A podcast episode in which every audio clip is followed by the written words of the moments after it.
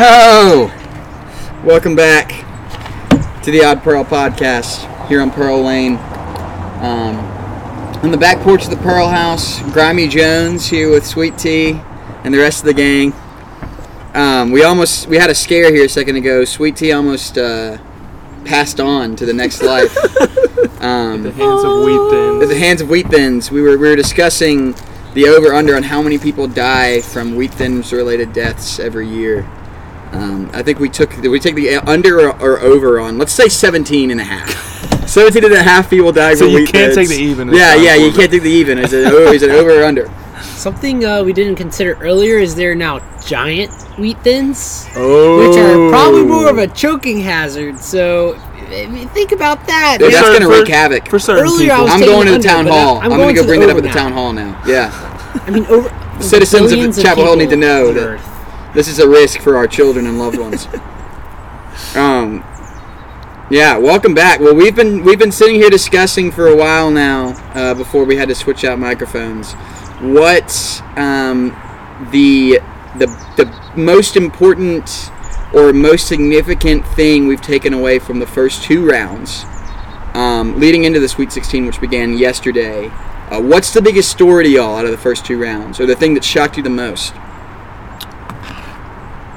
Um, out of the first two rounds, I'm gonna uh, probably start with a little bit of bias and say like how far this UNC team has gotten, based off of the expectations, obviously by the, at the end of the season and the start uh, of the tournament, because there were a lot of analysts that collectively agreed that this team was a bubble team at best. Yeah. Um, and you know, I, I think I think we've seen so far, you know, hopefully it can be sustained uh, against UCLA tonight. But I think we've seen all positives. We've, you know, we've seen the best version of this team, you know, in both games.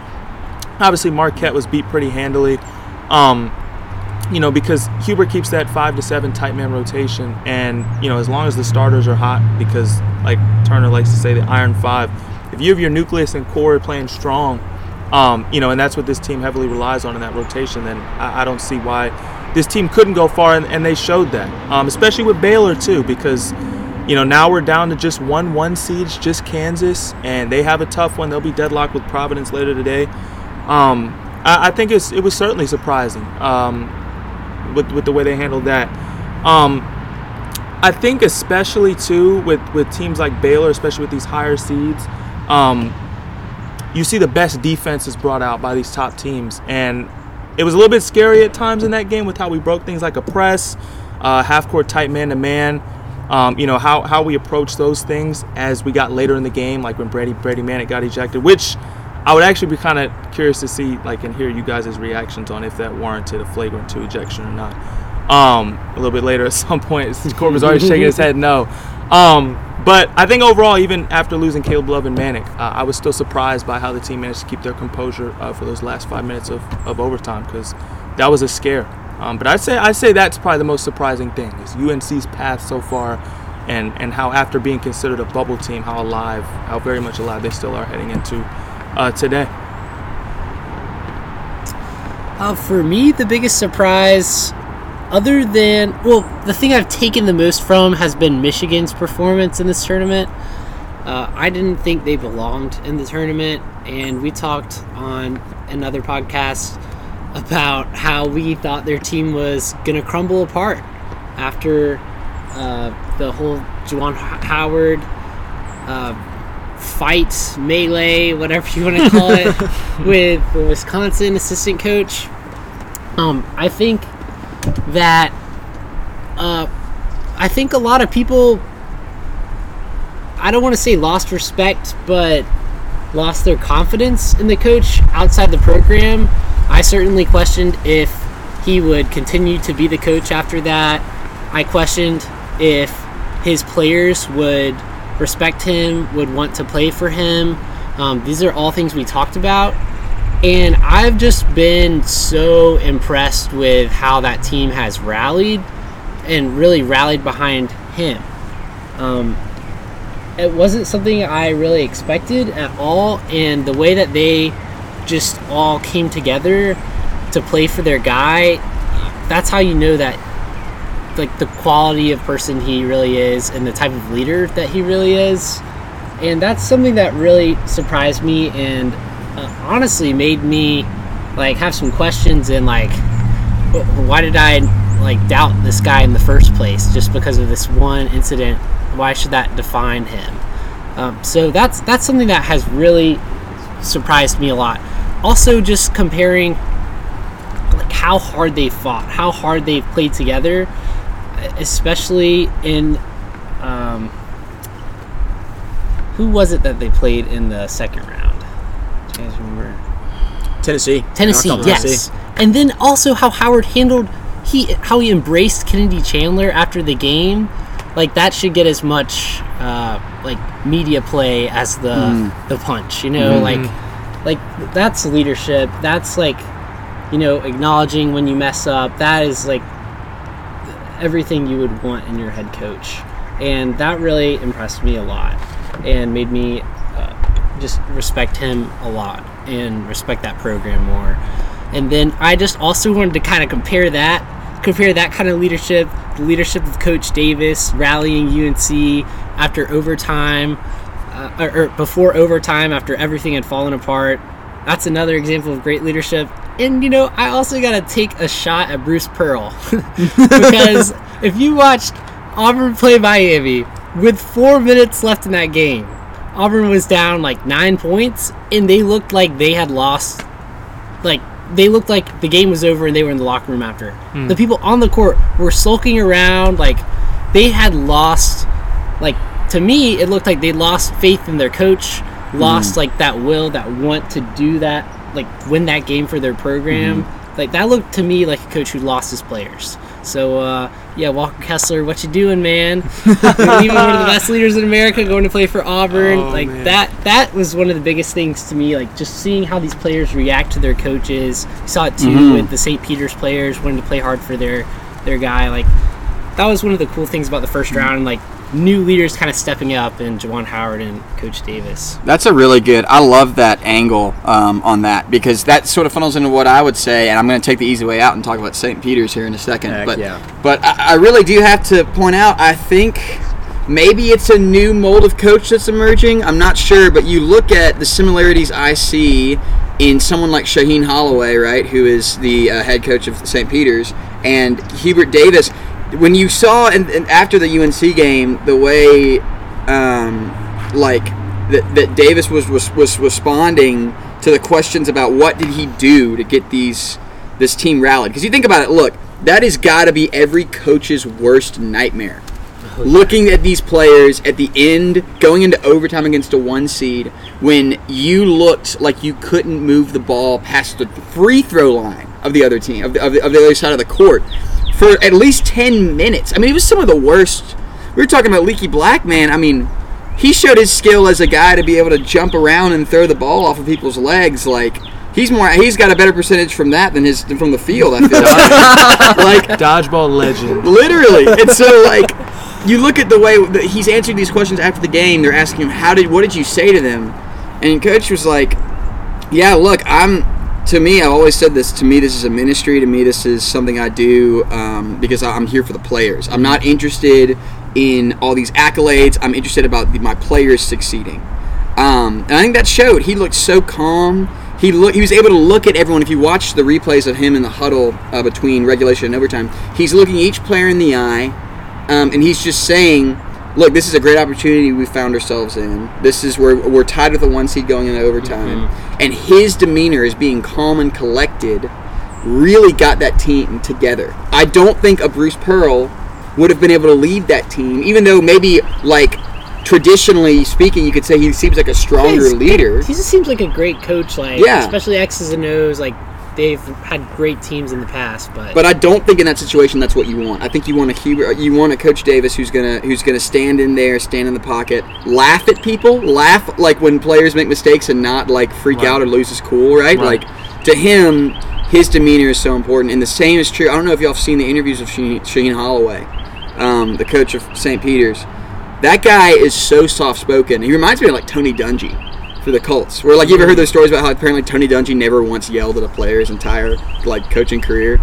Um, Shaheen Holloway is such a laid back guy, and he's working with experienced uh, players that don't necessarily need that kick in the tail, right? Um, his in fact, his starting five is all juniors and seniors, um, and I've been really impressed with, with their play. And I think Sheen Holloway's going on to really great things. I don't think he'll be around at St. Peter's next year. I think he's going to get scooped up um, pretty quickly. I mean, golly, you look at a, somewhere like Georgetown. I mean, I know they have loyalties, but I think that he could step into a place like that program and really take them far. Um, so I'm going to St. Peter's Peacocks. I actually think I know that it seems cliche, but I, I do think they have they, they pose a threat to Purdue. Mm-hmm. Um, they need to obviously they need to get hot from three, but I, I don't feel as if Pur- Purdue's perimeter defense has been as impressive as its interior defense. Um, I think that's something that they could possibly exploit, um, especially down the stretch. Man, if you can run the floor and hit open hit hit, hit some open threes in transition, you're going to cause a, a problem for anybody when you're well coached. Well, it's two interesting things. First of all, March 25th, believe it or not, is National Peacock Day. I, did, I did not know that until today as I was reading a couple things before we came to record this. So, if they needed any other source of motivation, There you go. if not from their uniquely influential coach, it is National Peacock Day. And to your point about how important, you know, this this, you know, and what Turner started by saying, and what you've been emphasizing about how important coaching is, uh, I think because we're so I think on the biggest stage, on the professional stage, we're so accustomed to seeing coaching take a back seat because as you go into the league, for example, like I look at the turmoil in Los Angeles with the Lakers, how coachable are those guys truly? With like a median age of like 34 on that team, you have point. guys that have that have done this for far longer than maybe some of these younger coaches have been coaching. You know, college guys are typically more amenable and susceptible to being coached it's so interesting because St. Peter's too, like they're the first university stationed in New Jersey to make the Sweet 16 since um, Really? yeah since Seton Hall in 2000, and the starting point guard for Seton Hall in 2000 was Shaheen Holloway. Like for that for that team, that's crazy how things come full circle. He was the point guard for the last New Jersey school to go to the Sweet 16, and now he's taking the New Jersey school back 22 years later. So um, yeah, I, I think a coach's influence, even if they're not on the court, and they, there's really only so much they can control because it's ultimately up to the players to go and, and dispatch what they're being told. I still think coaching more than ever, now more than ever, is, is just as integral as, as, as player talent to winning basketball games. I do. Man, I think that looks good for uh, Coach Davis right now, man. I mean, Yeah. he's he's been really impressive. If I can stick on St. Peter's real quick, um, my Spanish professor brought this up earlier today. Kentucky, their um, basketball funding was 15 times more than St. Peter's this year in terms of basketball funding for their program. Coach K makes five times more than St. Peter's basketball funding for the basketball program. All of St. Peter's assistant coaches, except for Holloway, are volunteers. They don't get paid a dime to do their job. No way. They don't get that. paid a dime to do their job. And they knocked off Kentucky. They knocked off a Murray State team that had arguably the best year in its history. Yep. 30 and 2. And if they beat Purdue, they've just beat two teams that have been ranked in the top five for most of the year. So, like, you look at just the determination they have for a team that doesn't make doesn't have a lot of like financial resources. The assistants are taking time out of their like next two and a half weeks to be at this tournament and don't get paid to coach this team. Like that is awesome. That is so cool to me. Like it just makes Yeah. me it makes me want to want to cheer for them so bad, and I will be cheering for them. Like I want to see this team go so far and prove that you don't need the fancy hardware, the fancy silverware, all the big recruiting hype and all that to make a run and to and like that's what March Madness is about. It's the the hmm. underdog, the little guy who doesn't have what it takes in the eyes of the beholder, that then proves that beholder wrong and goes all the way. So I, I just I, I just want to throw those facts in there because I think they're so awesome. Like it's it's so cool to see that this team that has very little in comparison has a lot more than all these bigger guys. Corban Morley, everybody. That's incredible. The, the facts you just brought, I, I did not, especially the volunteering bit, I did not know that. Uh, that's that's incredible. I, I think with all that being said, since Isaac and Corban, you guys are you guys were heavily emphasizing St. Peter's. Do you think with all of the potential, like for the reservoir of energy that St. Peter's has to draw off of, and how much of a problem they could pose to Purdue this week? Do you think Purdue, out of out of all the, the teams remaining and all the Sweet 16 games left tonight, do you think they have the most at stake in terms of in hmm. terms of you know responsibility with putting this team away? Do you think the onus is on them more than any other team to get this win? Man, that is a fantastic question. I would say yes. Um, you look at, I mean, the betting lines and stuff. I mean, analysts are giving this uh, 96% uh, chance of a victory for Purdue. Um, Which I think literally. is ignorant. Fatal That's so last ignorant. word. Have It they watched the last two games? But also, man, Vegas always does well in these situations. Um, so, I mean, I, I to me, I do think this is the problem with these with these teams that make deep runs that are high seeded. How often are you going to have a, a deep bench of guys that can get down low and rebound on the offensive end? To me, that seems to continuously pose a, a, a struggle to these teams as they get deeper in. Um, I feel like big man play is one of the most, um, it's obvious, but one of the most important um, things in a deep run for a team. Um, I mean, you look at, like, man, if we didn't have Bacot, Beat. The big man reigns supreme in college basketball. I really believe that in the tournament specifically, man, because look, you don't have to have, be having, like, anybody can have an on day. But if you're having an off day and you don't have anybody down there scrapping for boards, it's over, man. Yeah. Like that'll turn quick.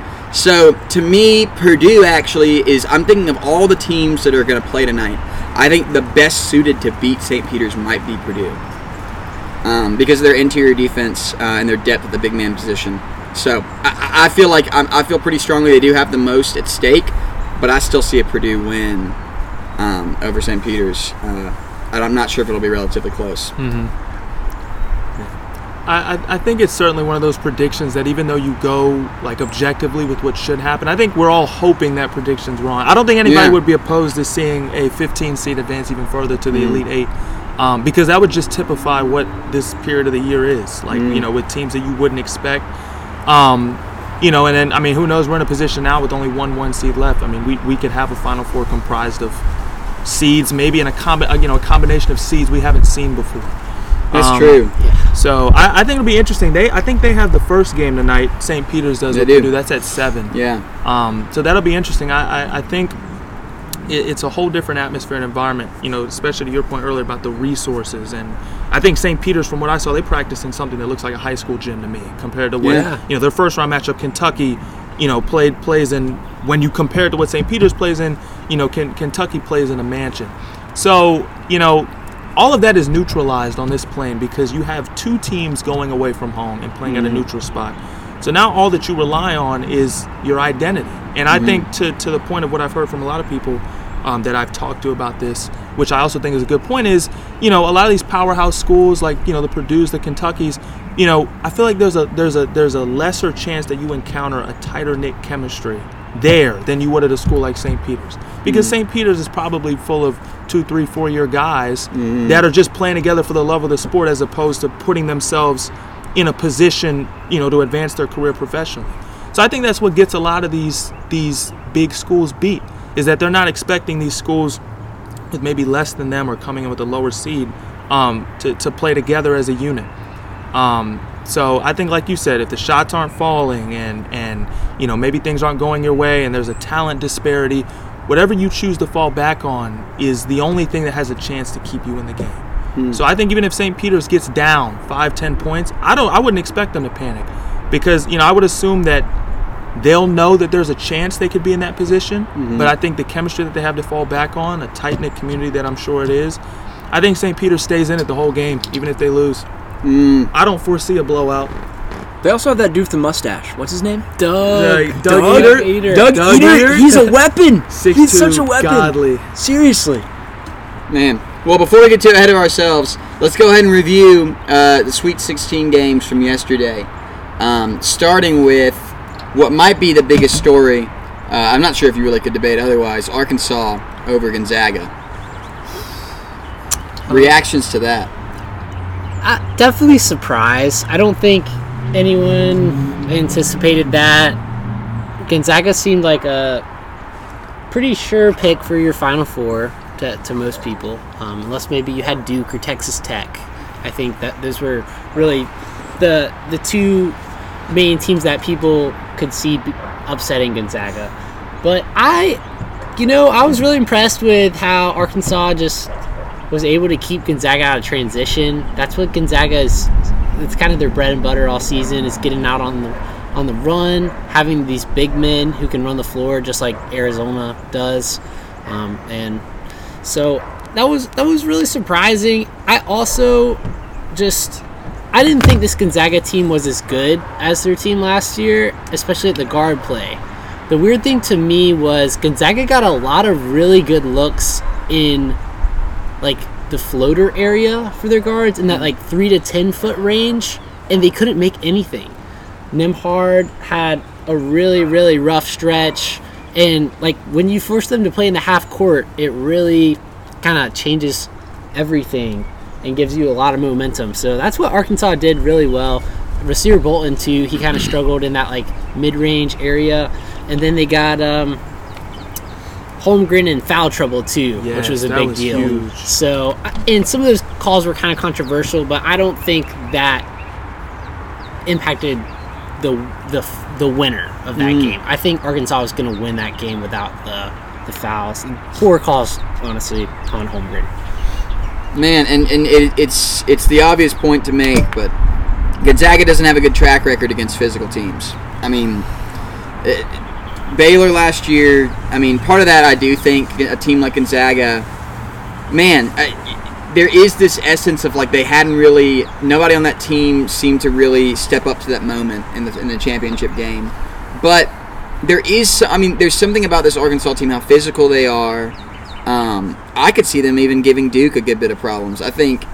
I mean, look, Ban- Bancheros is a is a freak of nature in a lot of ways, but I mean, you pack the paint and you you hound him. I'm I'm not sure if he plays through contact all that well. Um, so he is he is sort of I would say he's he's a stretch whatever you put him at he's a stretch. He's a stretch one if he plays a one. He's a stretch two and he's a stretch plays two, all the way down the line. Um, so I wasn't I wouldn't say I'm surprised by by the Arkansas uh, win, but I, I wonder. I think they are kind of a uh, they're kind of a wild card. I think on how far they'll go in this tournament. It's hard to foresee.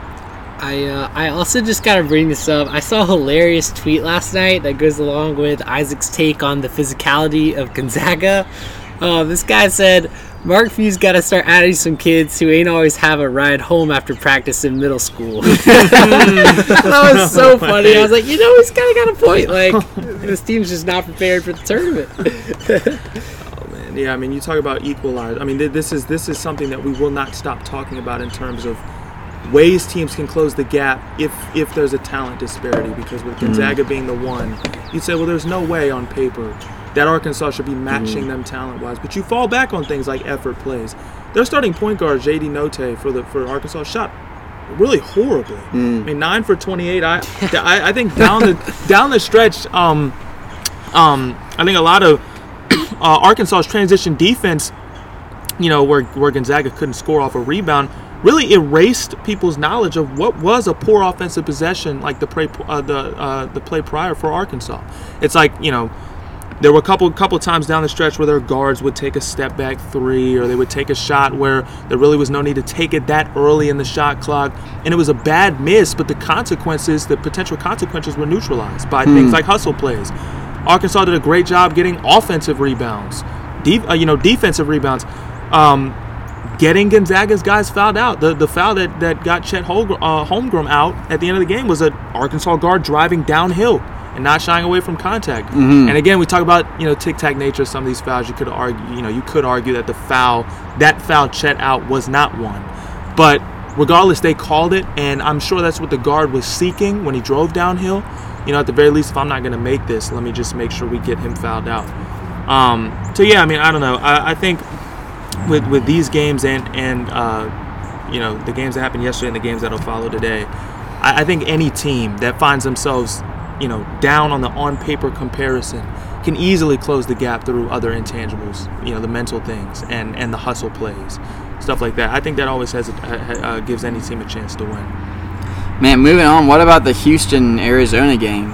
Um, man, uh, t- to me, I look at Houston, and, and they always seem to surprise people, which is interesting considering the fact that they have they're one of the, the most historic um, like programs I would say in the NCAA. They're really slept on. I mean, they, their all-time starting five includes er- Otis Birdsong, Clyde Drexler, Hakeem Olajuwon. Man, like I, I, and of course, you know they may be most famous for their loss against uh, NC State in the finals. Oh Um, yeah, definitely. But that's it. That's that is a great program. Um, I slam a jammer. and I honestly, my only like true knowledge of them came through the fact that Memphis really had their number this year.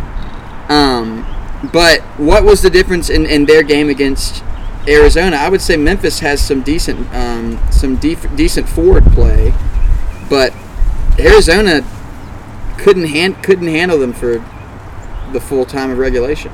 Well, um, first thing, and Isaac, I promise this isn't a dig, but uh, Penny Hardaway managed that game horribly against Gonzaga. Yeah, Down the he did. stretch, he didn't call a single timeout when there were Mhm. several Yeah. opportunities where he needed to, because their did. team, that team had no momentum and they had no idea what they were doing. But um, and I think that goes to Sampson. I think he's a brilliant head coach. He is such a good head coach. He, is. knows every little thing that he's doing, and Yeah. he has that team so micromanaged. Not in a way where it's like, oh, it's super obsessive and like kind of like oh annoying, but like micromanaged. Like he just knows what to do when it comes to a certain situation. Oh, I've already planned for that. I know the move I want to go to. Like, and th- you can tell how well coached the guys are. Like, there's even I saw a story last week. One of the players that's playing for them came in and had major anger issues. Like, was just a big hothead, and like Sampson helped him work through that and like helped him like kind of readjust where he can help control his anger and calm and just relax. And I think that's again, that's when when you have a guy not just working on like players' skills but also their personalities and hearts, kind of like Davis. Like that's a sign of a good coach. And um, and yeah, so I think I think that's the one difference. I think he had them well prepared for the game, and then two, I, I just this Houston this this Houston team's been slept on, and and you can tell that they want to win it for their guys that they've lost. They want to win it for those dudes that they just haven't um, they haven't been able to play on the court and help them um, the way that they've wanted to all year. Um, and you also, I think that I think that Arizona team um, went on an amazing tear in the regular season, but you like TCU completely exposed their weaknesses, and I think Houston took that and was like, "Sweet, now we have a week of preparation to see what TCU did and kind of capitalize on that." Agree.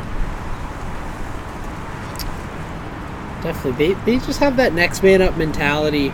They are they play as one. They move the ball so well. They play so hard. They can all shoot threes. My favorite play in the Illinois game, uh, Fabian White. He's like their their do it all forward, and there was this loose ball, and it's going out of bounds around half court, and he runs and he dives. He grabs the ball with one hand and throws a perfect pass to like the Houston guard running out in transition. Mean, it could not have been a more perfect like, effort play, and they just they wear you down. Man, and Just part of the reason that they you do wear you down is they have 10 uh, players that are averaging double digit minutes per game. Um, Really? So their rotation is really strong. I think that speaks to coaching again. I mean, you have to know your players to have a rotation like that. You know, it doesn't just take like managing minutes. It takes who do I need for this situation, and the fact that in the tournament you encounter so many different types of situations. So many players on the bench can become a utility if you're using them correctly.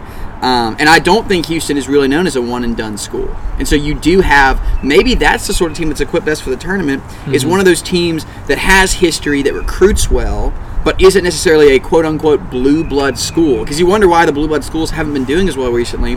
I wonder if the one and done mentality has started to take its toll.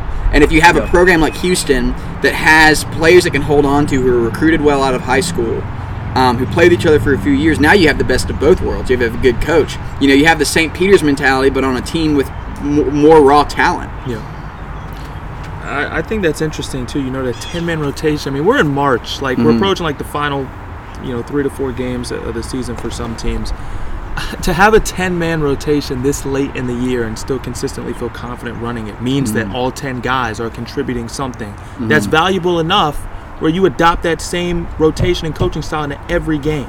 We mm-hmm. talk about UNC's rotation all the time as a baseline, like seven guys max. And in some situations, Hubert has no problem playing all five starters for the last 20 minutes of the mm-hmm. game. RJ Davis dropped 30 points, yeah, but he also played like 50 minutes. Yeah. So, you know, the, the expectation is, is different from coach to coach. I mean, hey, whatever works.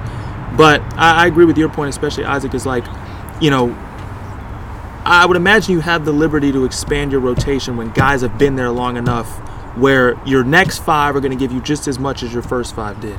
Um, you know, it's basically like it's basically like recharging the same guys by putting Yeah. in a bench. Um, so I, I, I think that's interesting, and yeah, um, you know the, the the demeanor of Houston's coach, you know, on, on the sideline, you can see it. You know, there, there was really no point in the game where I felt like he was he was panicking.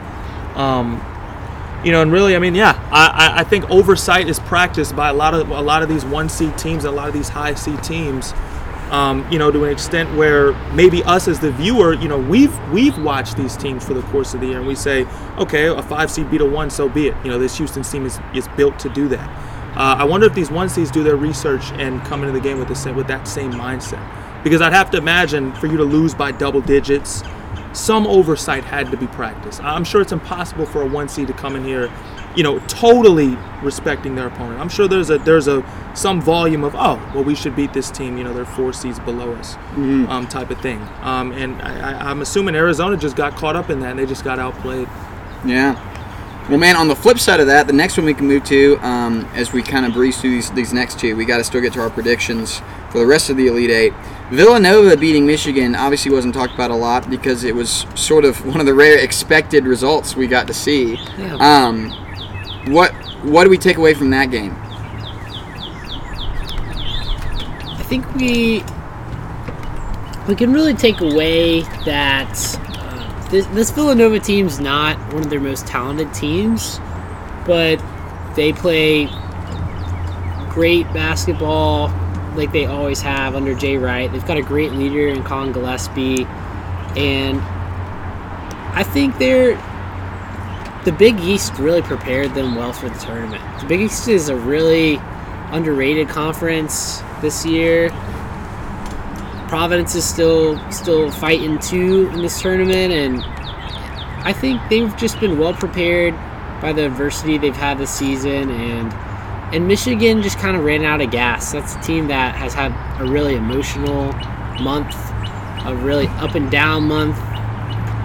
Had definitely no uh, real sureness that they were going to get in the tournament going into Selection Sunday. So I think that's a team that just kind of ran out of steam and ended up with a successful season. And uh, I think Villanova is just just the better team in that game. And you know, with everything Michigan's been through and how they've had to fight to still be playing the second weekend, you know, it, it's a success for them, and they can they can be proud of how they've played in this tournament. Sure. I, I just, I mean, I have a lot of respect for Jay Wright. Um, I mean, he obviously beat us and then won a national championship two years later. Like, imagine being a, a student there, and that's like your freshman year, junior your sophomore your senior. Like, that's a good four years. Um, being at school. And all four of those years, um, if that was like your freshman year, all four of those years, you're like a one through a four seed, one through five seed in every single um, tournament, which is pretty um, great to experience. But he, again, that's another coach. He has his team prepared. They're so, so well experienced. They run an amazing system. Um, obviously, their team's not as talented this year, so that system may not be um, exercised to its greatest ability. It may not be carried out in the ideal way. Like I think back to that. Uh, oh, is it 2017, 2018? The team with DiVincenzo and. Uh, Mikal Bridges, Mikal Bridges and Jalen Brunson. Brunson. Like that team was insane. I think they won all of their games in the tournament by like 10 plus or something like that. Like and they beat Michigan in the final by like 13, 14. They were 2009 UNC level dominant. They were like the, uh, the it just it was unfair. It was completely unfair. But um, yeah, I just think you can't really sleep on them. And again, they started the year off rough. I think they started it was something like like eight and four or something like that. Like I know they lost and they played a really hard getting schedule, but then then you fall out of the limelight and it's like okay, let's work, let's work. The attention's not on us. Let's uh let's get into the grind, and they did that, and they played well. And um, yeah, I I I think uh, it's who knows they could totally pull pull off a uh, elite eight upset um, or not an upset depending on how the Sweet 16 uh, plays out today and make to the Final Four. I, I just don't think you can count Villanova out. They're definitely one of those new blood schools, and they should be respected and uh, feared honestly every single year. Man, absolutely. And I, I do you do see that pattern of a lot of teams that man, I wonder if you lose the motivation or if you lose the expectation at the right time, right? And people start to take their eyes off of you, it can sometimes work out in your favor. You Yeah. look at Memphis, you look at Michigan, you look at UNC. Um, when you come January, if you have all eyes looking elsewhere, man, watch out for that team. that still has talent, right? That has people that their whole lives have gotten to where they are today because they love to prove people wrong. Yeah. You're putting that person in the most comfortable position they can be in, Yeah. right? Which is Yeah. is to challenge them and to, and, and to write them off. Um, Right. Especially you look at basketball having been a way out for so many guys, right? Um, man, a, a route to success for them financially. I mean, a lot of these guys have been fighting to get out of where they come from or, or to, to, to succeed in some way. And so, yeah, you don't want to count those guys out, and it happens naturally. Um, but that leads us into the final game of, of that we need to we need to cover that's already occurred. It's the Duke Texas Tech game. Um, man, Duke looked. Uh, I thought they looked really resilient. I think Texas Tech, all the three seeds this year feel very strong, um, including Texas Tech and their and their their stingy defense. So how did Duke do it? Luck. with the way Texas Tech started, right? You'd think it would be. Um, yeah, I mean, I don't know. I, I, I think um, to your point earlier, Isaac, you were talking about physicality. I, I think I think letting Duke get comfortable is just incredibly dangerous because I think the less dirty work they have to do, they're totally comfortable doing. You let Banchero get in his Siakam bag and keep spinning to the basket and getting open layups off of that. You know, Duke's not going to complain. Um, and Texas Tech, for a time, couldn't figure out the two-three that Duke got in in the second half. Um, you know, then you know Duke obviously went back to you know back to man when the when the game was you know when they had a, when, uh, you know a, a comfortable enough lead. But it's like you know with, with Texas Tech, you get up to such a great start offensively, but then you make the mistake for some reason, you know, of taking the foot off the gas and letting Duke get comfortable. I think, like you said, the minute Duke runs into a truly physical team, which Arkansas, which is that you know they're hmm. set, they're, you know they're, they're set to dance with them. I, I think for Duke, that will probably be their toughest matchup yet. Not not Texas Tech because they proved us otherwise. I think Arkansas is a team that has no problem pushing you around for 40 minutes, and I think because Texas Tech did not do that, and they also missed their you know their their fair share of crucial shots and their inability to figure out the two-three puzzle that that Coach K threw at them. I, that's why they lost. And um, you know, Duke, as much as I hate to admit it, they, they do have exceptional talent this year. I mean, Mark Williams, their center, I, he had a vicious Yeah, dunk at some at, at, block, one- yeah, at, at one point in the second half. I mean, you know, vicious, and then AJ Griffin, I think, is phenomenal. Um, yeah, I, I can't I can't turn a blind eye to talent when I see it. Um, and and Roach is good too. So Duke, I mean, Duke has a good Duke Duke has a good group of guys, and I think that among the teams that will be left by the end of the weekend, which will be down to eight, um, I, I can understand to an extent why um, Duke would be people's favorites.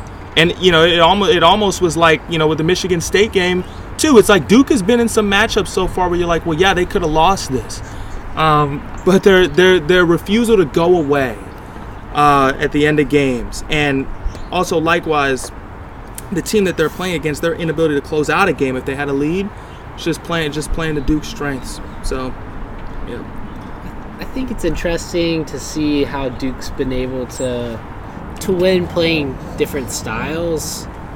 Yeah, Texas they do Tech, a Texas diverse Tech's not a good half court scoring team. They, they're good in transition. That's how they got that early lead.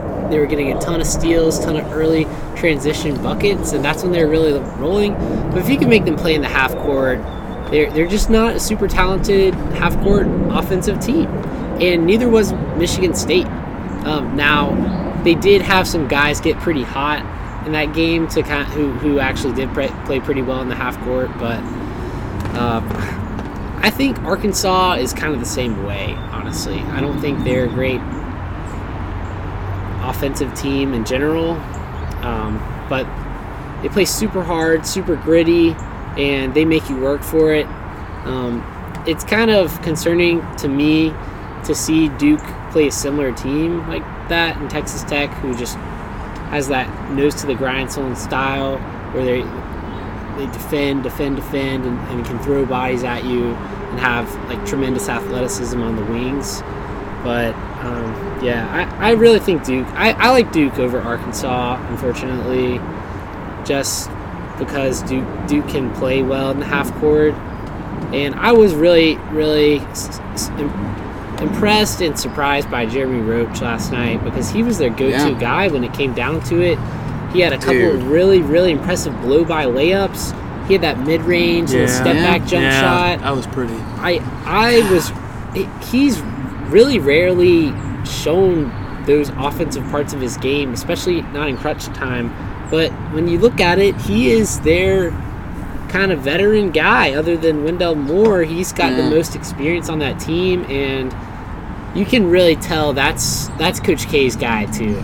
Yeah. Um, he the way he looks at Jeremy Roach is a little different. I feel like than the way he looks at the rest of the team. It reminds me a little bit of the like the Ty, Tre and Tyus Jones. Like you, you can tell that he's kind of their motor now, which is pretty interesting. And it kind of scares me because you know they have so much talent, and if Jeremy Roach is the key contributor, ugh, Man, and he, he, his body language was so telling to me. It, it everything about him oozed confidence, Roach. I mean, his step backs, the way that he was moving um, without the ball, to me, I mean that guy was destined to have a great game. Um, and I really, I really think that is the one question. One of the big question marks is, you know, is Duke sort of forming faster than it can keep up with itself? Are there enough experienced people to sort of hold them down? Because Coach K, obviously, the only thing better than a calm coach that knows what he's doing is a calm coach that knows what he's doing who has a resume like Coach K. Um, and so, I, yeah, I think Duke continues to look like a stronger and stronger team. And if I'm UNC, I don't want to play them. I don't want to have Brady Manek try to guard Banchero again. I mean, it was sort of a fluke to me that in the second half he was able to sort of, I guess, stifle Banchero a little more. But I, it looked like every single possession Manic was getting beat um, for a while in that first half against Duke. it's, it's harder to make those adjustments if you're Duke in game too, as that's happening. Because it really seemed like like Manek did a really good job denying that like elbow pass and the high post. Did a really good job like picking his spots on where to guard Banchero, and that's a hard thing to adjust for during the game. And clearly, if uh, not to get ahead of ourselves here, looking to a rematch, but um, that, that's something that Duke w- would have, you know, theoretically a lot more time to prepare for, Right. and uh, kind of, you know, B- Banchero would know what spots to get to in the future against uh, Brady Manek. Yeah, that's true. Well, we got to move on. Um, first, we'll take a moment to thank our sponsors. Um, today's sponsor is the new DLC for Super Smash Bros. featuring the new character Juwan Howard. it's a great new DLC featuring the open hand slap no as way. his smash ability. Did not. Um, it's really, he did not. it's a really, it's sweeping the nation. That guy. oh my gosh. Who else are we sponsored by? Turner, Sweet Tea. Um, we are also sponsored by another new Smash character, Coach Cal, whose signature move is the choke. choke, Coach Cal. He can choke like nobody else. You guys. Too good, man. Too Man, good. what can we say? We're thankful for our sponsors. If you want to, if you want to fund us or sponsor us anyway, go to our GoFundMe page. Uh, we're currently sitting at a strong four and a half dollars, um, which is enough to pay us for a while. Also, another advertisement. My friend Elvin, he's trying to go to nationals for table tennis. So, uh, you know, help out Elvin Liu. You can look him up on Instagram and help him out to go to nationals. He goes to UNC and he's a menace with the paddle. If he goes, we'll uh, break down his performance We will. over the podcast. Um, now moving on to the games that are tonight. Um, where do you want to start? What's the most interesting matchup to you guys? Free of bias, of course. Do we each want to take a game? Because there's four. Yeah, Yeah. Let's, let's just take a game. I'll actually, I'll free of bias. I'll, I'll go with I'll go with St. Peter's Purdue. Cool. Let, us see if St. Peter's pulls off the upset. Let's let's see if they do it.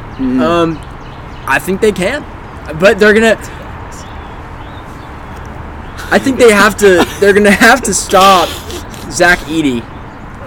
So when you have a seven foot four guy in the paint, that's insane. So they're gonna have to make sure, because Zach Edey, he, I mean, when you're seven foot four, you're slow. So if they can really use their their more their greater agility, um, they're big men. If they can use their greater agility as an advantage, um, I think that can help. And then they're gonna have to stop Jaden Ivey. Um, just just because Jaden Jaden Ivey's just nasty. He's he's so good. Um, and also Purdue.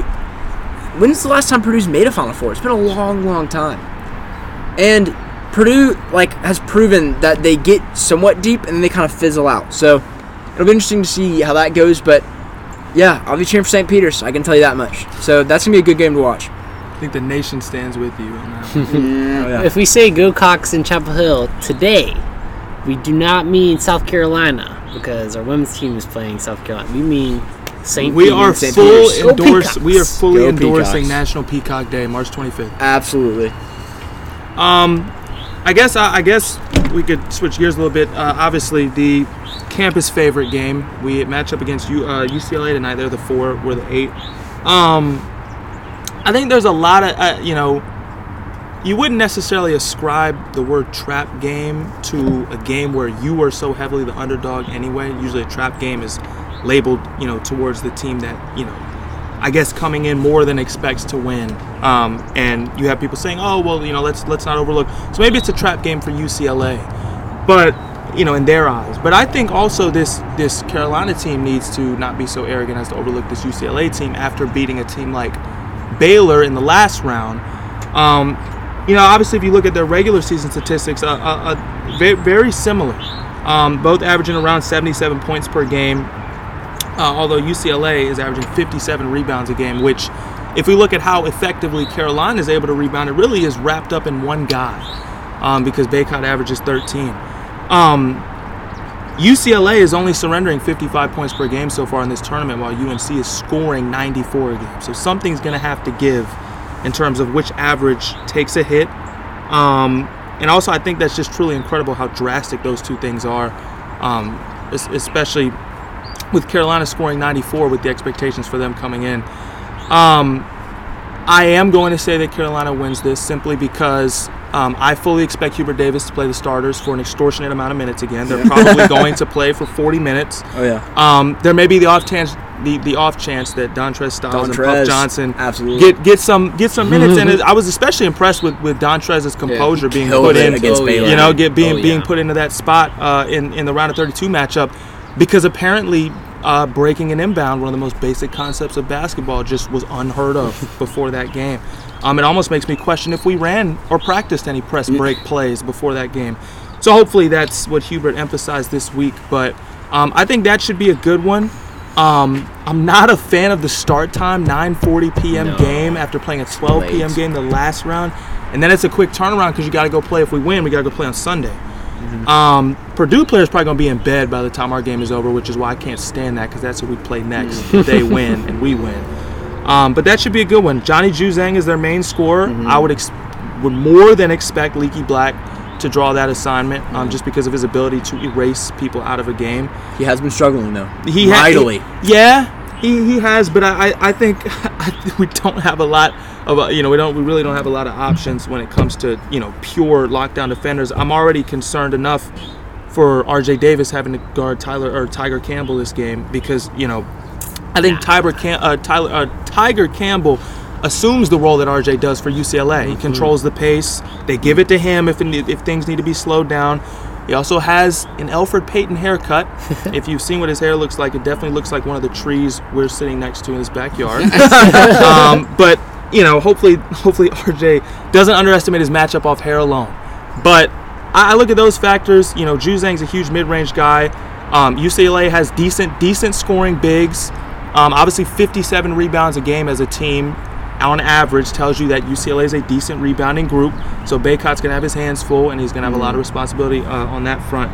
But uh, my expectation is that Carolina wins. They're predicted. They only have a 31% chance to win. ESPN has really never endorsed us like ever uh, this season, so that was that was expected.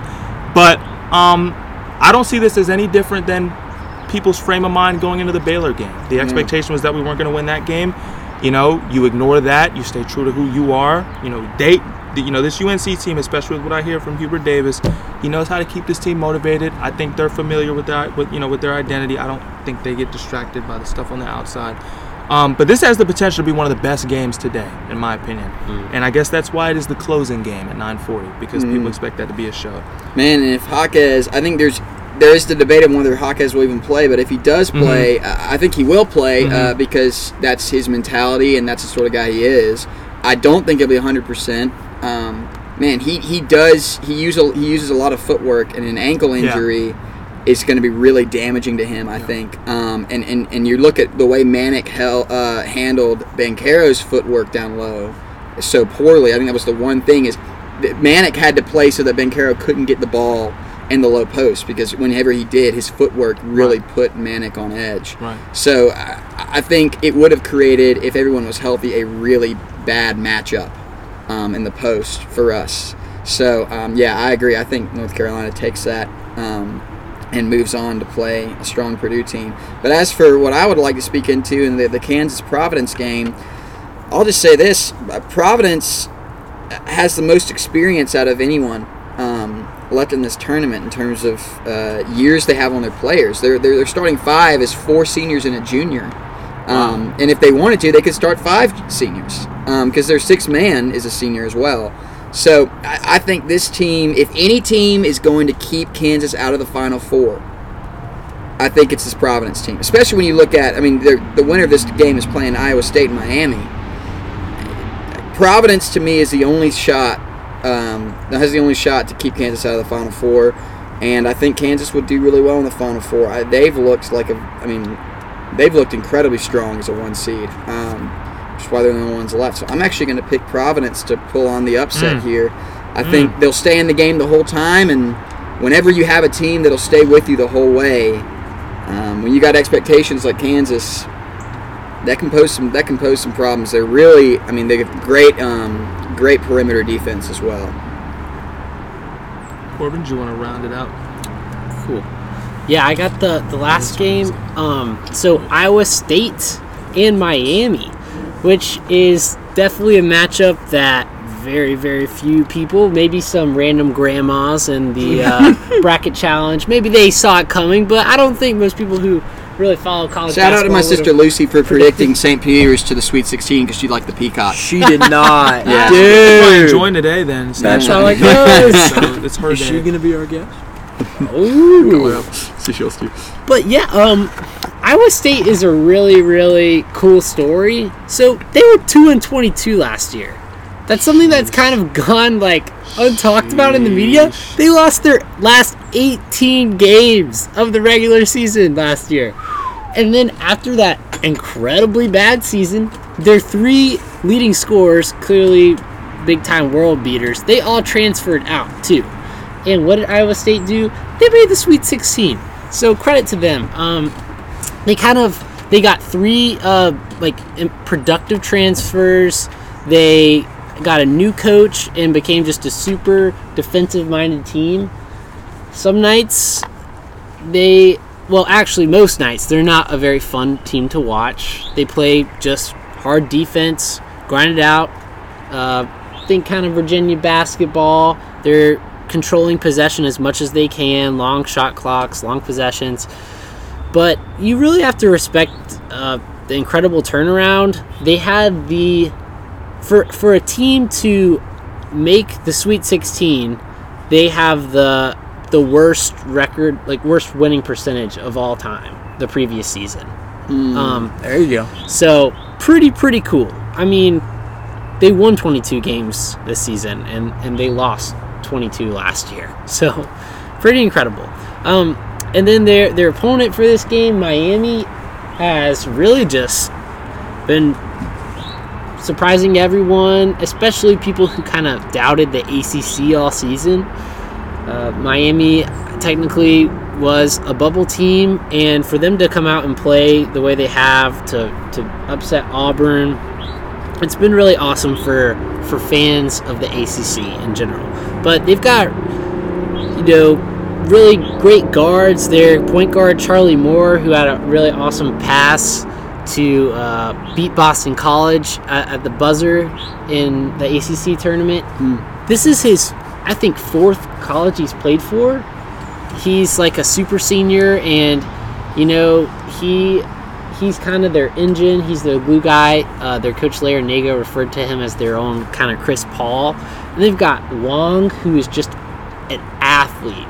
That guy can can can stay with anyone athletically. Will dunk on your head if you challenge him.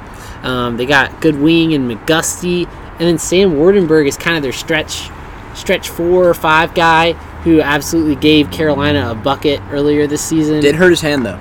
Oh, he did hurt his hand. He hurt his hand in the last game. That's So right. that'll be uh, That's a big gonna- thing to watch. That is. That's a great point, Corban.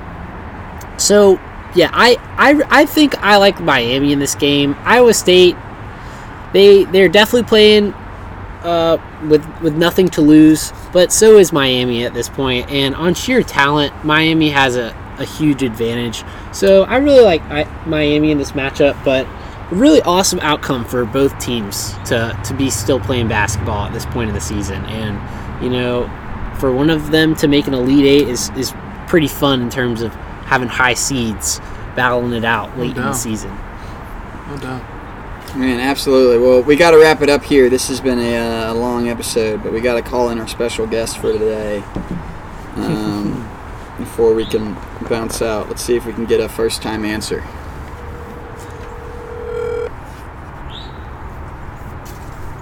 Hello? Ashley Marshall, you're live on the uh, podcast here. we need a hot take. What is your hot take on the games today? My hot take is that UNC is going to go all the way and win it all. That is your hot take. Okay, well, give us some reasons behind that. What what makes you so sure? Because UNC is God's favorite team. And if you, Enough if you need any evidence, just look at the color of the sky. there you go, Ashley. There you go. Dang straight. A poetic way to end the podcast. Ashley Marshall, uh, we'll see if your prediction holds true. Amazing. All right. So Goodbye. much. I feel so honored. And hung up. What a, That's what it's still like uh, we've we've been getting consistently some strong some strong takes. What a I justification. That, I that still may be, think- Hey, hey, That may be the most incontrovertible justification ever. I'm- God, God's favorite team. I mean, who can argue? Who could argue with The that? sky it's is a literally good. Carolina blue. I'm impressed with that hot take. All right, that's all we got time for today. Live from Pearl Lane. Enjoy the games. Go Heels! Go freaking Heels, man.